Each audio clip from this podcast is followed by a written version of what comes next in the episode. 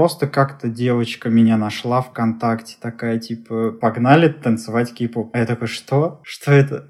Ты никогда не увидишь, что Хангук идет такой и бросил просто вот так бумажку. Нет. Познакомились, как неудивительно, благодаря кей-попу.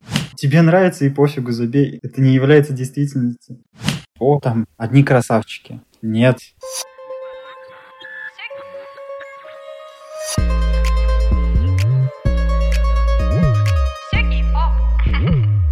Всем привет, это новый выпуск подкаста «Все кей-поп», и сегодня, я думаю, максимально интересный выпуск для людей, которые любят Южную Корею и, в принципе, кей-поп. В гостях у нас Артур, который уже давненько в кей-попе и не так давно переехал в Южную Корею.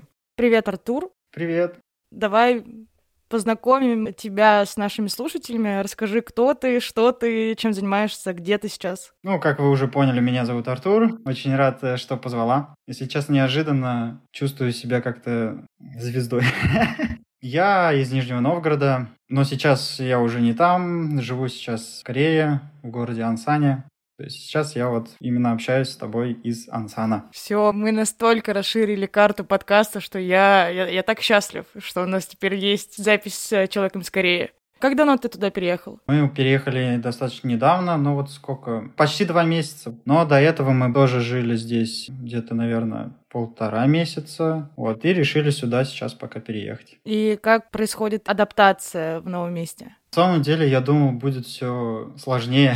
Ну, климат в первую очередь совершенно другой, непривычный для нас. То есть, если у нас в России он сухой, все думают, он холоднее. Нет, неправда. Здесь он тропический, то есть здесь постоянно влажно. Если лето, духота нереальна. То есть у нас, если жара, то она сухая. А здесь прям душная влажность чувствуется постоянно. Кондиционеры, естественно, без них некуда, они везде. Потом адаптация, если в общении с людьми, в принципе, тоже не так уж и сложно, как многие думают. Просто надо начать быть открытым. Много удивляет, это надо все привыкать. Что удивило больше всего вот за эти два месяца? Больше всего удивило, наверное, уровень жизни. То есть в чем он проявляется. Например, ты гуляешь и всегда найдешь место, где посидеть. Ну, всегда. Они не просто лавочки вот так вот натыканы, брошены, да, как у нас бывает там где-то, а прям именно там какой-то небольшой скверик, их очень много, не знаю, беседка какая-нибудь. Урн нету вообще, здесь мусор, его сортируют, поэтому здесь все в одну урну не бросишь, это нельзя так делать. Приходится таскать с собой мусор какое-то энное количество времени, и только потом ты выкинешь его, да.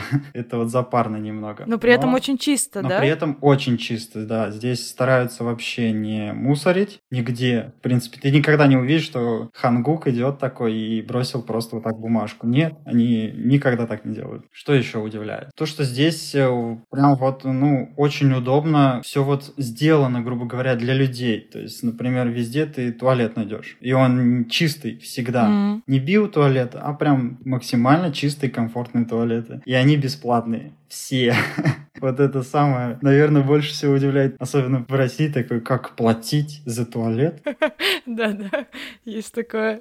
У тебя, получается, есть уровень языка, если ты так легко внедряешься в, во все это? Или английский? Английский, кстати, как многие думают, что он везде нужен. Да нет, здесь они любят свой язык, и они его чтят. Поэтому без хангукского языка здесь будет тяжело максимально. Потому что есть, конечно, моменты. Некоторые знают хангуки, ну, из школы, из университетов, они же учат английский. А так они всегда говорят, все написано на, грубо говоря, на корейском, поэтому без корейского тяжело. А ты долго учил корейский? Ну, я его еще не выучил, я сейчас до сих пор вот на курсы записались мы, и онлайн-курсы у нас проводятся по три-четыре часа. Мы сидим, изучаем корейский. Учитель кореянка максимально, то есть она здесь живет, здесь учится, русского не знает совсем, то есть максимально урок полностью проходит на корейском языке. Как хочешь, понимай, но ты должен понять. Покупаешь учебники и занимаешься. Бесплатно, кстати. О, о, очень круто. Тут много что бесплатно на самом деле.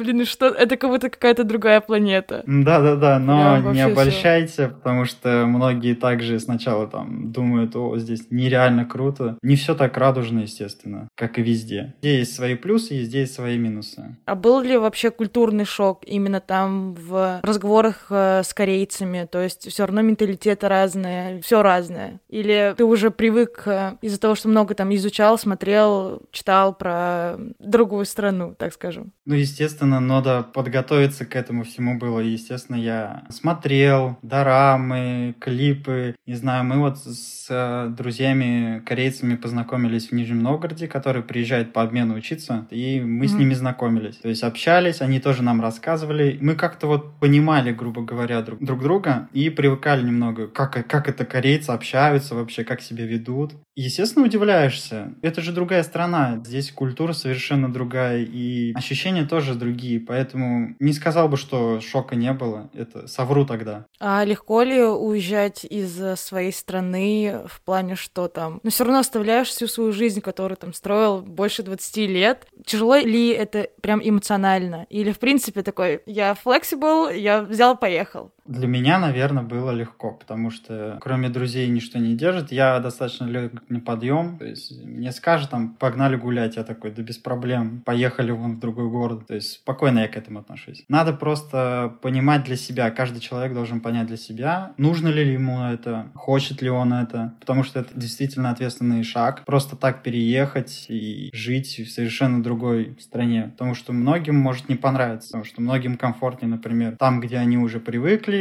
выстроили карьеру, там, жизнь уже, все, им нравится, все комфортно. Поэтому нужно сначала изучить все от и до, как ты будешь строить свою жизнь, и только потом переезжать или не переезжать. Ну и обязательно нужно сначала приехать хотя бы просто чуть-чуть, ну, какое-то время побыть в другой стране, если ты хочешь переехать, потому что ты действительно можешь понять, что это не так. А то ты приедешь сразу же с переездом и такой, э, я не такого ожидал, нет, это не мое, здесь все плохо, все ужасно. Поэтому надо в любом случае сначала подготовиться. Давай еще поговорим по поводу еды. Как ты относишься к корейской еде и принял ли ты ее? Потому что она же, ну, ой, какая другая. Меня много так спрашивали, особенно когда я пришел в семью, ну, девушки сначала, и меня сразу спрашивали, а ты вот это кушаешь? А как тебе вот это? И я такой, да нормально, вкусно. И такие, да? Ничего себе. А тебе не острое? Я такой, да я люблю острое. И жена моя такая, да он все нравится, все кушает. Но она разнообразнее на самом деле. Там много балансировки есть, мяса, то есть они по-любому едят с овощами, ну, с зеленью какой-то. Mm-hmm. Потому что зелень в перемешку с такой тяжелой пищей жирной, как мясо, она легче переваривается. У нас как привыкли, там, жирно с жирным, все, и еще жиром заправить. Ну, да, вот. Еще потом что-то сладкое и сахаром закинуться. Потрясающе. Ну, кстати, вот на самом деле многие не ожидают, но здесь очень много сладкого. Ну, то есть, например, если закуски взять, там, чипсы, рыбка, если mm-hmm. к алкоголю, она вся сладкая, тут нет соленой. То есть, например, те же чипсы, они все сладкие. Если кофе, там, не знаю, с ванильным сиропом заказываешь, оно невероятно сладкое, просто настолько, что попа слипнется. Это если у нас думаешь, что сладко, нет-нет-нет. Здесь вот сладкое любят прям очень. Сладкое и острое. Ой, давай, наверное, расскажем, кто твоя девушка, теперь уже жена. Почему тебя ее семья спрашивала, так скажем? Ну, она кореянка, то есть не мешанные там и так далее, а чистокровно. И познакомились, как ни удивительно, благодаря кей-попу. Кей-поп соединяет сердца, я знала это.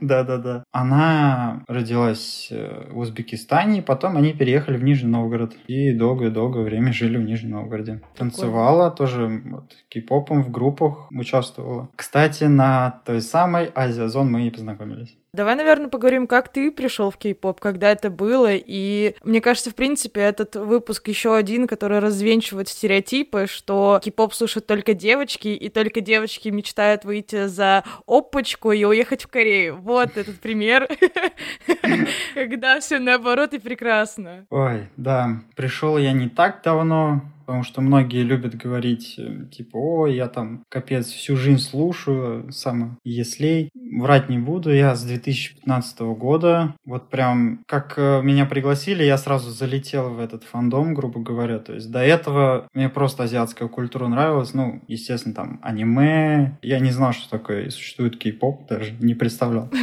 Оказывается, я когда музыку искал, ну, просто послушать какую-нибудь, я натыкался на этот кей-поп, но я не знал, что это кей-поп. Я думал, просто ну, японец какой-нибудь поет, типа, ну, вот, я Таяна наткнулся, старый клип смотрел, и такой, ну, думал, азиат, ну, прикольные песни, классно, мне нравится. А только потом узнал, когда я пришел в две тысячи пятнадцатом году в кей-поп, что это был Таяна, я такой, ничего себе, обалдеть, Кару вот тоже я видел, натыкался, слушал. В две тысячи пятнадцатом году меня позвали сразу же в танцевальную команду, я тогда очень долго занимался со времени танцами, вообще, в принципе, занимался сначала брейк-дансами, потом хип-хопом, потом джаз-фанком. Просто как-то девочка меня нашла ВКонтакте, такая, типа, погнали танцевать кей-поп. А я такой, что? Что это? Она мне скинула, и я такой, ничего себе, танцы крутые, такие переходы, и вы все это ставите сами? А она такая, да. Ну, я решил попробовать прийти, и что-то так понравилось. Ну, короче, танцы очень интересные получились. И вот мы начали заниматься. Первый же мой дебют произошел как раз-таки на Азия Зону. В Новый год танцевал Биг Бэнг, бэнь-бэнь-бэнь. И шок был вообще, когда увидели парня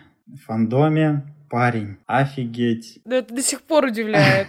Странно, на самом деле. Я люблю развивать, в принципе, стереотипы. И вот это вот для меня, наверное, главный стереотип. Ну, пришел, станцевал. Потом сразу же фестиваль был в две тысячи шестнадцатом году. Фанфан. Тоже дебют на большой сцене получается. И мы, естественно, первое место занимаем. И потом дальнейшие года мы на Фанфане, грубо говоря, стабильно занимали. Мы, по-моему, пять лет наша команда занимала первые места подряд. Помимо танцев в кей-попе, я знаю, что ты вел мероприятия. Да. Как часто такое бывало и что есть кей-поп мероприятие? Давай так. Ну вот Азия Зон. Что это? В первую очередь она создавалась как вечеринка, то есть никаких конкурсов, ничего, просто вечеринка с кей-поп тематикой, чтобы приходить вот нашим фандомчиком небольшим и все вместе общаться, тусить, танцевать. Ставили просто номера без всяких каких-либо мест и просто танцевали перед всеми, перед, не знаю, теми же фандомными, показать, типа, вот как круто мы делаем, и просто тусили, то есть никто никого не засирал, вон ужасный номер. Не, просто все смеялись, угорали, не знаю, веселились, поддерживали. Ну, было прикольно на самом деле. Это сейчас переросло, надо, блин, конкурсы, нужно понять, кто лучший. А сначала все это начиналось не так. Сейчас очень сильно развилось это направление, особенно, ну, в Нижнем, насколько я понимаю, тут вообще максимально много групп. Да-да-да, сейчас очень много, на самом деле, в один прекрасный момент, и новичков стало просто нереальное количество. Ты приходишь, некоторые старички, назовем вот, я, мы привыкли между собой так mm-hmm. вот друг друга называть,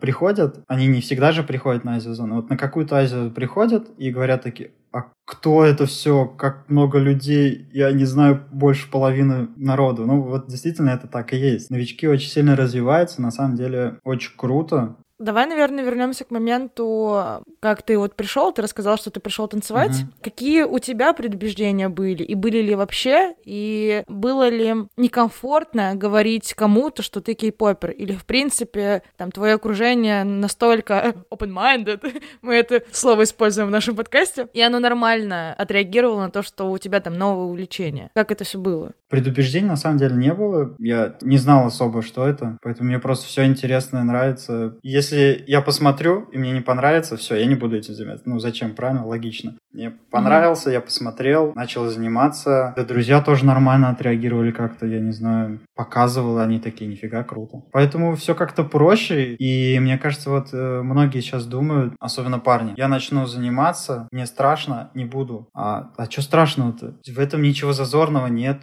ты не показываешь себя с какой-то плохой стороны, ты занимаешься танцами.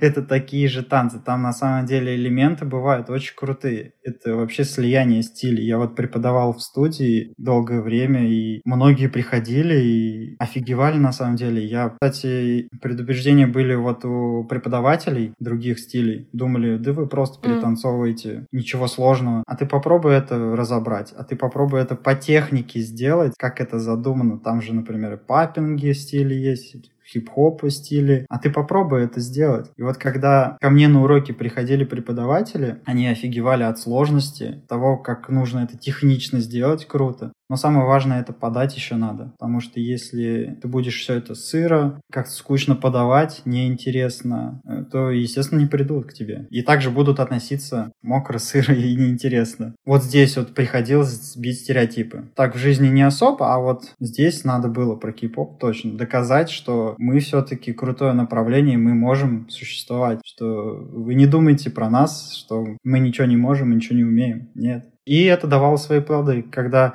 все преподаватели видели, сколько народу приходит, они просто в шоке, и они мне подходили и спрашивали, как у тебя, откуда столько людей? Чтобы понимали, там бывало зал полностью забит, то есть места не было совсем, людям просто танцевать было неудобно, потому что места не было. А это какой год примерно? Ну вот я прям вот э, до того, как переехал, я все это время преподавал, я четыре года преподавал вот в студии Dance Life. Просто, ну, э, я сама пришла в кей-поп во время пандемии, и мне кажется, как раз девятнадцатый-двадцатый год это прям такой скачок, и там до этого, наверное, в восемнадцатом где-нибудь скачок, когда прям настолько на мировую арену выходит, и все больше людей об этом узнает, и вот как раз все собираются, все начинают увлекаться танцами, увлекаться там, не знаю, да. Кто что делает. Люблю из этого очень сильно ТикТок, смотреть, как круто кто-то что-то умеет делать, и такой, ой, вау. Особенно нужно подходить к этому с умом, и подготавливается качественно, потому что никому не интересно смотреть на то, как человек не умеет что-то делать. Все равно нужно подучиться. Слушаешь ли ты сейчас кей-поп-музыку и какие группы слушаешь, в принципе? Конечно, слушаю. Я очень сильно следил за ними, когда вот перед тем, как переехать. Постоянно новые треки, я сразу знал о них. Кто, какая группа новая. То есть мы очень часто играли с женой «Угадай за секунду песню». Мы с друзьями еще пытались играть, и друзья такие, да невозможно, как вы это делаете? Ну, прям вот любимчиков у меня особо на самом деле нет. Но вот я в основном слушаю мужские группы, но могу, конечно, и женские. Не будет таких стереотипов, как там любимые Stray Kids, би ти эс. Нет, я их люблю, слушаю. Есть как у них крутые песни, так и те песни, которые мне не нравятся. Просто должно зайти, как-то качнуть. Насчет вот этой игры «Угадай мелодию». Есть очень смешной ТикТок, где типа назови какой-то трек, где там ла-ла-ла-ла, и там просто пятнадцать треков, где да. Есть вот это вот ла-ла-ла, и ты такой, реально, все так. А как да. Мы узнаем это? У нас, нас... суперсила появляется, я уверена. Да, на самом деле... Многие думают, что а как это узнать? Не, ты просто слушаешь постоянно, если это песня, ты узнаешь, например, по голосу своего там айдола какого-нибудь, да? По музыке, вот момент какой-то музыкальный такой, и начинаешь в голове наигрывать дальше песню, играет, угу. играет, играет, до припева доходит, и ты такой, а, все, вспомнил. Вот мы писали выпуск с мальчиком, которого привела в кей-поп его девушка. И mm-hmm. он поднял интересную тему, что из того, что он кей-попер сейчас, другие кей-поперы девочки не очень сильно понимают. И когда он говорит, о, я знаю вот эту вот группу, они думают, а, ну ладно, как будто он, не знаю, с издевкой, с иронией, а он реально хочет поддержать разговор. Вот не было ли у тебя таких моментов, что к тебе как-то странно относятся, потому что ты мальчик, и ты слушаешь, уйди, это мое. Ну, вот такого не было? Мне проще пришлось, потому что я уже давно в нашем фандоме, и наоборот ко мне приходили и спрашивали, видел камбэк? Я такой, ну конечно. А как тебе? Ну и вот они наоборот подходили и спрашивали у меня девочки, как песня, давай вот это вот послушаем, давай ты вот это видел, смотрел. Но тема на самом деле интересна, и многие действительно относятся хозяйственно, ну гру- грубо говоря, это мое, не трожь. Ничего не говори, ни слова, ты не имеешь права. Если скажешь плохое, все, ты враг народа номер один. Я думаю, а что в этом такого? Это кей-поп в первую очередь для всего мира делается. Если тебе кто-то нравится, ну круто. Человек же не хочет оскорбить твое мнение. Если и хочет, ну зачем на это реагировать? Грубо говоря, если это не является действительным, зачем ты тогда обижаешься? Вот если я скажу, у тебя уши как у слона, ты же не поверишь этому, не начнешь обижаться. Вот и здесь так же. Если говорят, что кей-поп это плохо, неинтересно, тебе нравится и пофигу, забей. Это не является действительностью. Зачем обижаться? Он пытается быть открытым, а они нет. Вот и все. Да, я думаю, в принципе, мы вот уже сколько... Второй сезон пропагандируем открытость и open-minded, я буду использовать это слово. что нужно раскрывать кругозор, расширять, вообще не думать какими-то стереотипами, потому что мир намного сложнее, чем нам кажется. И мне еще интересно побольше, наверное, поговорить про корейский, как начиналось все это, поскольку я сама начинала учить. Меня хватило месяца на три, потом буря, безумие, всякие дипломы и тому подобные вещи. Я как-то приостановила. Я не скажу, что я больше mm-hmm. никогда за это не сяду. Но у меня, например, был очень сложный момент, когда я пыталась логически понять, как что, потому что все равно ты видишь буквы, вот э, там в английском, в русском, ты видишь буквы, такой, да, я вижу. А тут тебе сначала нужно идентифицировать эти палочки, mm-hmm. потом понять, что это вообще-то буква, и потом из этого как-то что-то собрать. Ну, какой-то очень долгий процесс был. Понятно, что это потом становится быстрее, но вот mm-hmm. как твое, тв- твое, твое начало изучения языка было? Кстати, вот насчет стереотипов, вернемся. У нас сегодня это больная тема, мне кажется. Ну, про стереотип понятно, что это не иероглиф, это алфавит, называется хангыль. Как учить? Начало я бы предложил бы, и вот как я делал, это с алфавита. Просто выучить буквы. Их меньше, чем в русском, поэтому будет проще. Вот. Просто выучить сначала простые, гласные, согласные. Вот как реально в школе. Вот как нас в школе учили, вот взять азбуку, да, и такой А, Б. И здесь точно так же. А, О, да, точно так же. Просто повторять. Окей, выучили. Хорошо, выучили простые. Начинаем со сложными, да, там, с дифтонгами. Их еще меньше, этих дифтонгов. То есть поэтому сначала выучить алфавит. Это вот самое важное. Потом просто пытаться читать простые слова. Я бы посоветовал еще очень сильно смотреть дорамы без озвучки. Просто для того, чтобы воспринимать слова на слух, пытаться как-то повторять простые какие-нибудь слова, там, аньосайо, и со временем все равно мозг привыкает, и ты сам уже начнешь определять интонацию, да, потому что интонация совершенно другая, не как вот у нас в языке. Я бы сказал, у них эмоциональный язык, потому что у них постоянно играют высокие, низкие нотки. Это очень важно. Вот в китайском тоже же очень важна интонация. Одно слово можешь сказать в пяти интонациях, оно разное значение имеет. Здесь, конечно, не так, но... Но интонация очень важна. Вот. И... Ну, кстати, насчет интонации... Я бы добавила mm-hmm. такой очень занятный момент. Я сама из Татарстана, и mm-hmm. одиннадцать лет учила татарский язык. Не говорю на нем сейчас, потому что нет практики и давно его нет. Но все равно какой-то татарин, мини-акцент у меня остался, особенно... Ой, здравствуйте.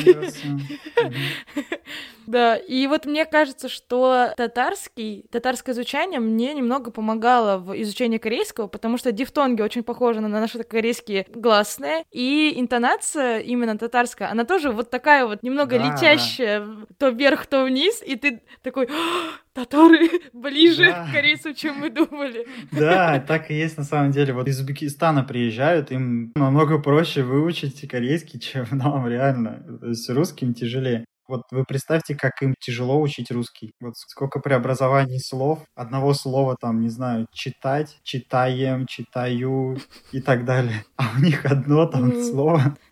Поэтому... Да, да. Насчет русского быстренько скажу. Когда mm-hmm. у нас был курс «Русский как иностранный», нас типа готовили, как его преподавать. Когда мы там готовили какие-то лекции, какие-то задания делали, я понимаю, что если бы я не была русскоговорящей, я бы никогда не взяла русский учить. Ну, оно это вообще не надо. Я не понимаю тех людей, которые решают, все, учим русский, потому что, ну, если не надо, то это вообще тяжело. Там сложно. Да. Там очень много всего. Очень. И очень много все равно непонятно останется, потому что нельзя объяснить какое-то русское слово, потому что это как-то по наитию. Вот у тебя ощущение есть. Вот у меня такой вопрос. То есть, когда я изучаю, там, я учила итальянский, немецкий, английский, ага. там все равно есть момент, когда на каких-то ассоциациях, то есть что-то похоже, что-то где-то слышал, а вот здесь ноль ассоциаций, и тебе просто приходится заучивать. Как, как это перебороть и как заставить себя заучивать эти палочки и кружочки?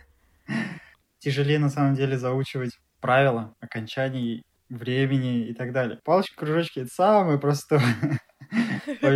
Вот ошибка частая, когда ты хочешь узнать, почему это так, да, почему вот говорится вот так, а не вот так. В русском точно так же, надо вот просто это понять, что там многое не объясняется. и просто говорят «нужно вот так». Когда особенно там слышится «а», а пишешь вообще там слово «о», говорится йогуртом, «ё» буква, йогурт. А нет, ты пишешь «и». Ну, вроде нелогично. И здесь точно так же. Отбросьте логику. Просто возьмите за основу упрощение. Ну, отнестись к этому проще. И пойдет на самом деле все намного лучше, быстрее. Это правда. Я тоже пытался изначально mm-hmm. какую-то логику привить, но нет. Вот это рекомендация. Уберите логику. Записываем. И давай, наверное, выйдем на последний блок. Что бы ты посоветовал начинающим, наверное, и людям, которые хотят переехать в Корею? Понятно, уже ты сказала, что нужно изучать и не переезжать с первого раза, а сначала съездить и как бы на разведочку. Какие еще ты можешь дать рекомендации для ребят, которые, я уверена, таких много, уже копят на билет в Корею и начинают учить язык, там, будучи в четырнадцатилетнем возрасте? Самое главное, что хочется сказать, вот досмотрелись клипов, дорам, все так радужно, круто, но это жизнь. Это она же не такая. Точно такой же мир, грубо говоря, тяжелый, много обмана и так далее. Просто он другой. Просто нужно для себя понять, в первую очередь, какое. Поэтому ни в коем случае копите, конечно, деньги, но не переезжайте сразу, а просто приедьте. И не съедьте, грубо говоря, вот так вот на одну недельку и посмотреть там достопримечательности, да? Потому что это же, естественно, все красиво. Ну, конечно же. А поживите хотя бы немножечко там у друга, не знаю, там, или с другом. Поймите, как, как это все работает. Не знаю, найдите реально общаться с кем-то вот в Корее, кто проживает там русскоговорящего, там, не знаю, хангук, подружитесь с хангуком. Они, на самом деле, общительные и очень рады. Но очень многие разочаровываются, так же, как и очень многие, наоборот, подтверждают свои эмоции. Просто не ожидайте от этого чего-то сверхъестественного. Здесь нет ничего сверхъестественного. Правда. Я, я не знаю, просто многие реально насмотрятся дорам и такие, типа, о, там, одни красавчики. Нет, тут вот гуляешь, и я бы сказал, что что в Сеуле, что в Ансане, что там еще в других городах гуляешь, и я бы не сказал, что тут одни красавчики, тут далеко не одни красавчики, тут, наверное, процентов девяносто обычных вот таких же людей, как у нас в России, правда. Единственное, что очень круто... Ты разрушаешь чью-то мечту, ты понимаешь? Просто убиваешь. Ну, я могу, конечно, соврать. Ну, это правда. У нас просто подруга один раз приехала в Корею и такая, типа, а чё тут все какие страшные? А где все красавчики? Ой, а тут мне это не нравится. Ой, а тут так жарко, тут так душно. Мне это не нравится, это... Не... Короче, не понравилось. А хотя хотела. Дорам насмотрелась, клипов насмотрелась. Так а в итоге дома лучше. Как говорится, все беды — это от наших ожиданий. Не ожидайте что-то сверхъестественного. Так, а вот, вот, кстати, ты затронул интересную тему. Как относятся там, в принципе, к иностранцам, к русскоговорящим особенно? Как принимают? Ну, известно, естественно, что иностранцев они любят, потому что наша, если ты вот симпатичный иностранец, все, ну это вообще. Вот прям они сразу же обращают на тебя внимание, смотрят и хотят с тобой заговорить. Особенно блондин с голубыми глазами. Кстати, то, что вот многие, наверное, тоже знают, внешность очень важна в Корее. Многие карьеры начинаются из-за внешности, на самом деле. Как к иностранцам относятся? Это ты правда. Нормально относятся? Конечно, тоже с осторожностью. Они такие же люди. Не бегут сразу тебя обнимать. О, ты иностранец. Боже, давай общаться. Нет. С осторожностью. Но к русским еще больше с осторожностью, потому что русскоговорящих тут много. Очень, кстати, много. Больше, чем, наверное, там американцев. И с Узбекистана, и с Казахстана. И многие не очень себя хорошо вели, и поэтому из-за этого тоже впечатление складывается такое. То есть не очень хорошее. Но мне что нравится, они не судят прям сразу, что ты плохой человек. Они, естественно, сначала узнают тебя получше. Но, опять же, не все. Поэтому не нужно сразу mm-hmm. думать, что тебя все сразу полюбят. Многие относятся просто, если ты не понравился на внешность, все, ты просто не будешь нравиться как человек. Это так же, как и у нас везде. Ну, это человеческое просто, да, да. Здесь нет национального какого-то... Нет плохой национальности, есть плохие люди. О, кстати, да. Собирается ли русская комьюнити вокруг? Ну, то есть я знаю, что там в Сеуле есть такие компании э, русских, украинцев и белорусов, ну, русскоговорящих людей. Mm-hmm. Как быстро вообще, в принципе, собирается? И насколько тесно